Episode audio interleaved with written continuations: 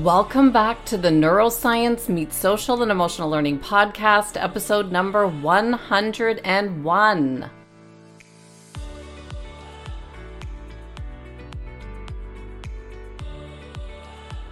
Where we will review highlights from the past 100 episodes that began in June of 2019 with a behind the scene lens, where we'll take a look at the results created from this podcast first with the goal to inspire listeners to not just implement the ideas offered in each episode, but to think about what Horacio Sanchez from episode number 74 reminded me this week of the impact possible when you have an idea, nurture it, and watch it grow.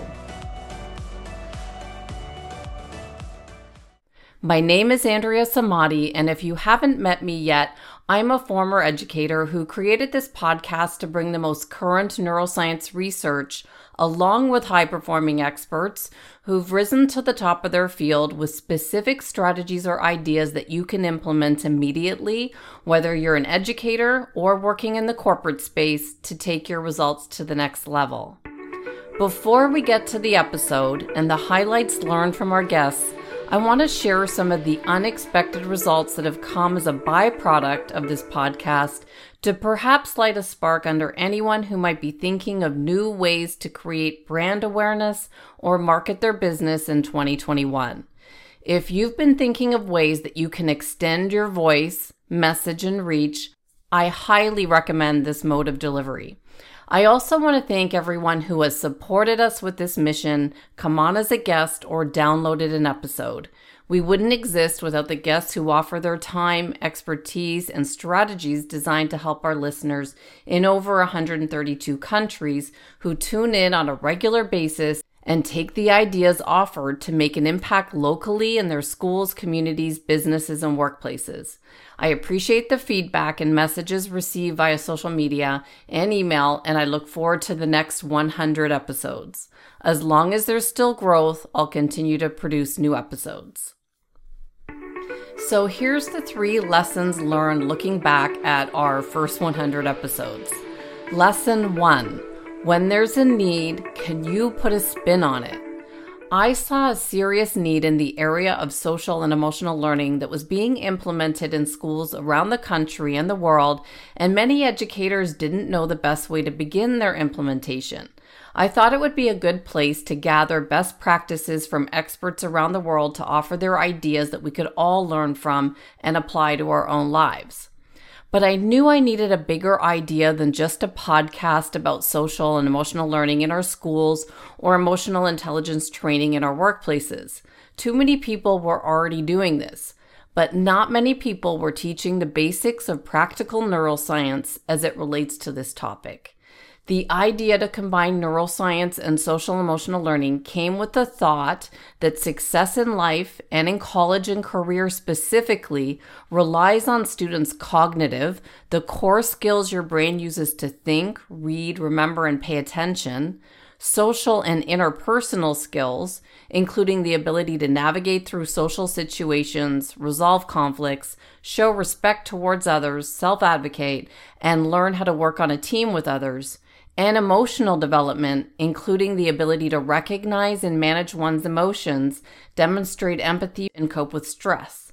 In the corporate world, these skills aren't new, but they're newly important and of high urgency to develop in our future generations. I've mentioned this quote before, but I think it's important enough to repeat. A recent survey showed that 58% of employers say college graduates aren't adequately prepared for today's workforce, and those employers noted a particular gap in social and emotional skills. This is where our goal with this podcast began to close this gap by exploring six social and emotional learning competencies as a springboard for discussion, and then tie in how an understanding of our brain can facilitate these strategies. Here's an aha moment with lesson one. That's really how I took the need and put a spin on it and came up with the title Neuroscience Meets Social and Emotional Learning in 2016, which was three years before launching the podcast. This title drew the session on the Introduction to Practical Neuroscience to fill up with standing room only at the York Region District School Board Quest Conference in Toronto, Canada. This was my first presentation on the topic, and I knew at that moment there was a serious interest in this topic. Back then, I was working with one of the leading neuroscience researchers in the country, Mark Robert Waldman, and he had just finished writing his book, Neurowisdom The New Brain Science of Money, Happiness, and Success. When he shared his research with me, I saw how practical neuroscience could help people to gain a deeper understanding of how to create change from the brain level and impact their social and emotional thinking. And I began to write the outline for the vision I saw. I also found Dr. Lori Desautels this year, who's now a good friend and supporter of her work. This is how we took a need and put a spin on it. The rest is history. Lesson 2 Think impact versus income. Givers gain. After the first few months of releasing episodes, I heard from so many people who wanted to know how did you launch this idea? and asked about some best practices as they began thinking of ways to replicate the results that inevitably come when you put in consistent effort that turns into weekly and monthly effort until it's no longer effort, but what you do every day habitually. If you want to know if launching a podcast would work for you, message me and I can send you some ideas on how to get started. But my first tip would be that you should pick a topic that you love, something you won't mind putting in the time and the effort to learn more about, as this is what you'll be immersed in on a daily basis. I heard a few times, how do you make money with a podcast? And that's a great question, and why I wanted the second lesson to focus on the impact you'll have, not the income. When you have enough listeners, you can earn money from sponsorships and ads, but the key is to use the podcast as a tool to drive people to your programs and services. Doors will start to open for you in ways that you've never imagined. I heard Max Lugavere, an American TV personality and health and wellness writer, talking about these incredible types of results at about his year two mark of his podcast. He was on Dhru Purohit's Broken Brain podcast talking about it. The income will come once you put your focus on service and helping others to achieve their goals. This is exactly the same concept as writing a book. Most people who dream of writing a book think that it'll take off like the Harry Potter series and they'll be set riding off into the sunset as a millionaire. The truth is that most authors never sell more than a few hundred copies of their books. And for it to become a bestseller, it should reach 10,000 copies sold in a week. This is easier to do when you're selling larger volumes, like if you're selling your books to schools or organizations that really want your book in bulk but it's not so easy to do when you're selling books one at a time or relying on Amazon as your distribution service. Authors know that books, like a podcast, are just a tool to get your message out there. Since I've released content both ways, I can say from experience that putting your best content out into the world for free with the idea of helping people will yield better results than thinking of selling your ideas before anyone even knows who you are aha moment with this lesson number two. This podcast was actually originally going to be an educational course. It was written for a publisher, but a turn of events had me decide to release the content in the form of a podcast for free to be used by anyone who needs these ideas and resources. What was interesting is that when I put a focus on the impact I wanted to create rather than the income it would give me back in return, something magical happened. Max Lugavere mentioned it happened to him at the two year mark, and I would say it happened to me around the 100th episode, just after about a year and seven months. The opportunities came disguised as consistent daily effort and work. Lesson 3 Master Prolific Quality Output, or PQO. I heard this statement for years until this experience made me finally understand it. Brendon Burchard, the author of the book High Performance Habits, talks about how high performers have mastered the art of prolific quality output, or PQO. They produce more high quality output than their peers over the long term, and that's how they become more effective, better known, more remembered. They aim their attention and consistent efforts towards PQO and minimize any distractions, including opportunities that would steal them away from their craft. Over the years, I never really understood what PQO meant. I listened to Brendon explain it a few times, and he would give the example like Beyonce would put out hit after hit, or Ralph Lauren would create luxury and designer products after product, or even Seth Godin, who would create blog post after blog post. Then there's the Wake Up It's Day One blog, who explains PQO as it relates to athletes, as the type of things you don't typically see an immediate reward with or you have to repeat on a daily basis. Think about Michael Jordan, Tiger Woods, LeBron James, Tom Brady, all the great athletes of all time. When you research them and understand how they became who they are today, all you ever read about is that they're focused on the fundamental things that improve their overall physical and mental skills. Their PQO, and I would add consistently on a daily basis. So, an aha moment with lesson three, I thought, what's my PQO? What's my output? What am I creating day in and day out? I've always been creating content, but it hit me after I had been producing episodes consistently for about a year that my PQO was the podcast episode. I'd created a certain standard with each episode that included the fact that each one had to be my best effort. If I wasn't ready to interview someone or had not researched them enough, I would not produce that episode until it hit that standard. I also saw the importance of creating a video interview where I could edit in images and text to explain what the person I was interviewing was talking about. Many times the concepts discussed are difficult to understand with words alone, so this became another standard. The final standard was that each interview had to be produced and released either that same day or no longer than two days after. Waiting too long in production destroys the momentum created by the interview. So, this meant many times that editing went into the night and researching early mornings and weekends. Many content producers outsource their video and audio editing and production, but to date, each of the episodes have been produced and edited by yours truly. We'll see what happens over the next 100 episodes. If you want to make an impact that goes beyond what your mind can imagine, a global impact, you need to have mastered prolific quality output. Do you know what your PQO is? Now that we've looked at some of the results created from this podcast, that really were unexpected, this episode will take a closer look at some of the lessons learned from the speakers along the way as they relate to the six social and emotional competencies and how we tied in a connection to practical neuroscience for improved productivity and results. After each interview, I brainstormed the most important points learned with my husband since he's also in the field of education. He always asks after each interview, What did you learn from the speaker? And there's always two to five aha points that definitely surprise me. I love making connections between the speakers and mapping out what each one says to another episode. We really are connected, and what one person says connects to what someone else will say in a later episode. I'm always looking for ways to take knowledge and make it applicable for anyone who's willing to apply and use it. Just as a note, even though I'd written an outline for the podcast, it did take a turn towards health and wellness close to the end of 2020, which I think was important and necessary.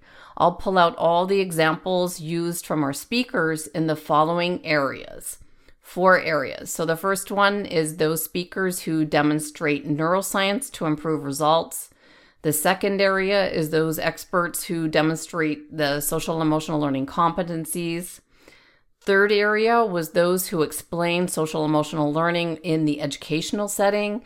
And the fourth would be those experts who are involved with physical health, wellness, and nutrition. So here's the lessons learned from practical neuroscience the power in learning about how our amazing brain works. This area is where I spent the most time on the podcast, making sure we had a variety of experts, many who are well known with their books and research, to make a case for the importance of learning the basics of neuroscience to improve our productivity and results.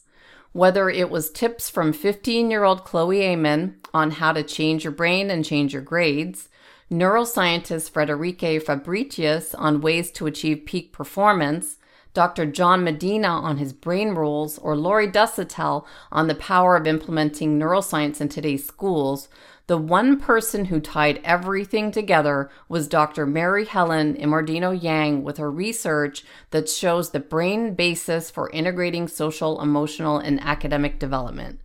Her work shows how emotions and social relationships drive learning, bringing the entire podcast full circle as neuroscience meets social emotional learning. I saw the importance of these two topics, and Mary Helen can prove why they are so important with her work at the University of Southern California in her Center for Affective Neuroscience Development, Learning, and Education. We'll continue to bring more lessons that tie in practical neuroscience to social, emotional, and academic development in our future episodes, as this really is the future of education. What was interesting to note is that with episode 68, I did an episode called The Neuroscience of Personal Change. I took Dr. Stephen Covey's Seven Habits of Highly Effective People and added how neuroscience ties to that. And this was the number one most downloaded episode, showing me that people want to make connections linking neuroscience to success and the power in learning about our amazing brains and how they work. So, some lessons learned from the top six social emotional learning competencies, starting with mindset. A great attitude does more than turn on the lights in our worlds. It seems to magically connect us to all sorts of serendipitous opportunities that were somehow absent before the change. Earl Nightingale said this. He's the author of Think and Grow Rich. So, a lesson learned was from Frank Shankwitz from episode 40. He's modeled what happens when you keep a good mental mindset for the course of his whole life so much so that they made a movie about his life called The Wishman, and it's based on Frank's life story. He was a motorcycle cop in Arizona who was haunted by the traumatic separation from his father when he was a boy. After surviving a near fatal accident, he finds hope with a terminally ill boy who reunites him with his father. To honor this boy, Frank creates the Make a Wish Foundation and continues to live a life of honor every day. Nothing can tear this man down. Follow him on social media and you'll see the importance of a great mental attitude. So, with our second SEL competency with self regulation, I've added a twist with persistence and perseverance to this trait. Success has to do with deliberate practice. Practice must be focused, determined, and in the environment where there's feedback. Malcolm Gladwell. Dr. John Dunlosky from episode 37 started this topic off with his years of research that showed that deliberate practice was one of the most effective learning strategies versus just cramming for a test. We've all heard this and know that knowledge will be retained and recalled more efficiently when it's learned over a period of time. Todd Woodcroft, the former assistant coach to the Winnipeg Jets, currently the head coach to the University of Vermont's Catamounts from episode 38 puts John Dunlosky's theory into practice as he explained that the daily grind in the NHL begins with hard work being a baseline of what's expected of each player, and that to rise above this baseline, players must embrace certain daily habits without complaining of the hard work, knowing that things don't get easier as you get better, they get harder with the repetition of these important skills. Dalik Shakawut further reinforced Dunlosky's research with his interview detailing the preparation involved in climbing Mount Everest, and neuroscientist Stephanie Fay from episode 39 shares why this space repetition is so important at the brain level when she explains how the neural pathways are formed with this daily, consistent practicing of a skill. Our third social emotional learning competency, self awareness, with the angle of mental health and well being. When I discover who I am, I'll be free. Ralph Ellison. Moving into the third SEL competency, self awareness, this was the area that received the most downloads. The second most downloaded episode was my interview with my mentor, Bob Proctor, that shares the idea that began over 20 years ago. The third most downloaded episode was my solo lesson with a deep dive into everything I learned working directly with Bob in the seminar industry for six years. Many of the speakers I interviewed in this area came from the connections I made from these speakers in the seminar industry from the late 90s. It was here I first saw the power of these social and emotional learning skills with 12 young teens who would inspire me to keep moving forward with this work. This section is full of speakers, leaders, entrepreneurs of all ages who have a vision, like I did, for change in our educational system. The fourth, fifth, and sixth competencies I put all together in one lump. Uh, these last three competencies I've put Greg Wolcott as the expert. He wrote the book Significant 72, and I'm going to mention my aha moment with Greg Wolcott in the next section. Now, here's some lessons learned from experts who applied social emotional learning directly to education in the classroom. Lesson one take action even when you aren't ready. My first guest speaker was my husband, Majid Samadi, who's always there to offer ideas, suggestions, and support with all my projects. So, of course, when I needed to interview someone to launch this idea, I asked him to be my first guest. If you go back to episode number one that covers the why behind launching an SEL or emotional intelligence program in your school or workplace, you'll hear me interview him on his thoughts from the point of view of someone who spends most of his time working in schools across the country as a regional vice president of sales for an educational publishing company. This interview happened five minutes after he walked in the door after getting off a flight, I think from Los Angeles, and he put his suit jacket on my desk, and I handed him a sheet of questions and said, Answer these and talk into the mic.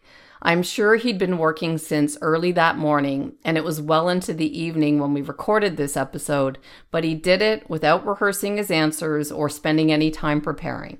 We launched the podcast when we weren't 100% ready because if we didn't, I'm sure we'd still be spending our days planning. Take action even when you're not ready. Lesson two pay attention to everything and everyone. Small details can lead to big discoveries and relationships that last.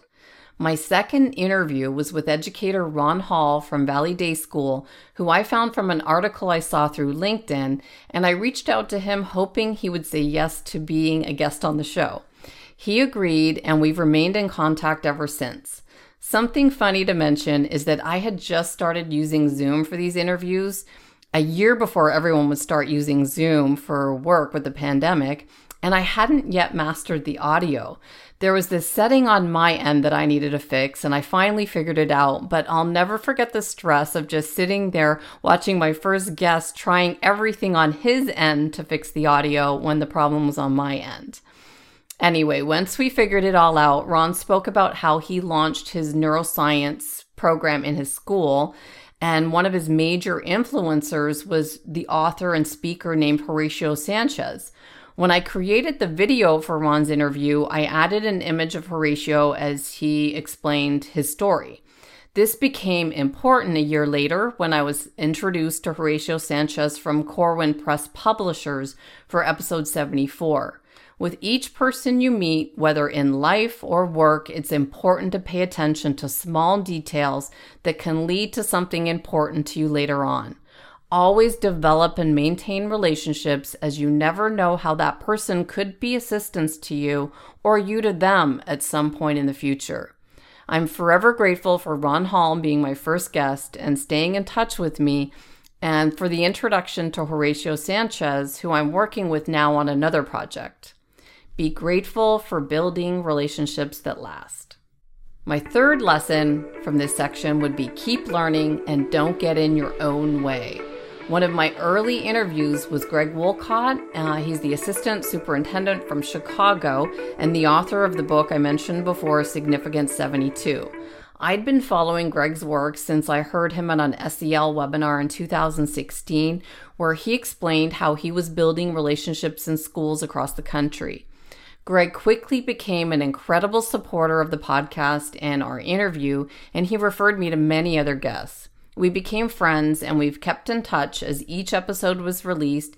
He would let me know how the information was useful to him and the educators he was working with, and he would brainstorm ways that the episodes were helping him. This gave me belief in the content as I saw it being applied and made me realize And it was crazy that I was nervous interviewing Greg, who would become an incredible support, leading me to step out of my own way and into a path of greater opportunity down the line. This reminded me to keep learning and don't get in your own way. And our final section lessons learned from health and nutrition. When I launched this podcast, I had no idea I was even going to go in the direction of health, well being, and nutrition. It just happened. Health is my number one personal value and something I put an incredible amount of time towards, so it wasn't a surprise to me that when the pandemic hit, I saw the importance of interviewing people who are putting a focus on their physical health as well as their mental health and well being. I've always stayed close to my trainer, Kelly Schmidt, from episode 51, but when I watched a documentary on the health staples that were shown to prevent Alzheimer's disease, I decided I needed to expand what I knew in this area. So I took the five health staples and began to look for people I could contact who were experts in each of these areas. I met Luke Dupron on LinkedIn, who connected me to Dr. Stickler and Momo Vucic. I reached out to Shane Creado from Dr. Amen's clinics, leading us to get our brain scans and learn more about the importance of sleep. And finally, I reached out to Jason Wittrock through Instagram after his videos had inspired me to change my diet a few years back. This set of interviews led me to moderate Podbean's Wellness Week with Dr. Caroline Leaf and John Kim, who you bet I'm working on getting on the podcast for 2021. I hope you've enjoyed this review of our first 100 episodes. There's a lot of information to review and many lessons that I plan on revisiting over the holidays as a review myself. I'll definitely be reviewing episode 66, The Neuroscience of Personal Change, which was our number one episode, and we'll be planning season 5. Please do send me a message by social media or email Andrea at achieveit360.com and let me know what episodes you've liked so I can be sure I'm producing the best content I can for you. I'll also put a link to each episode in the show notes so you can review and access them. Happy holidays and see you next year. You're enjoying the Neuroscience Meets Social and Emotional Learning podcast, please don't forget to subscribe so you'll stay up to date with our new episode. While you're there, please feel free to give us a review or a five star rating as it helps others find us. For more information on our programs, books, and tools for schools and the workplace, visit us at www.achieveit360.com.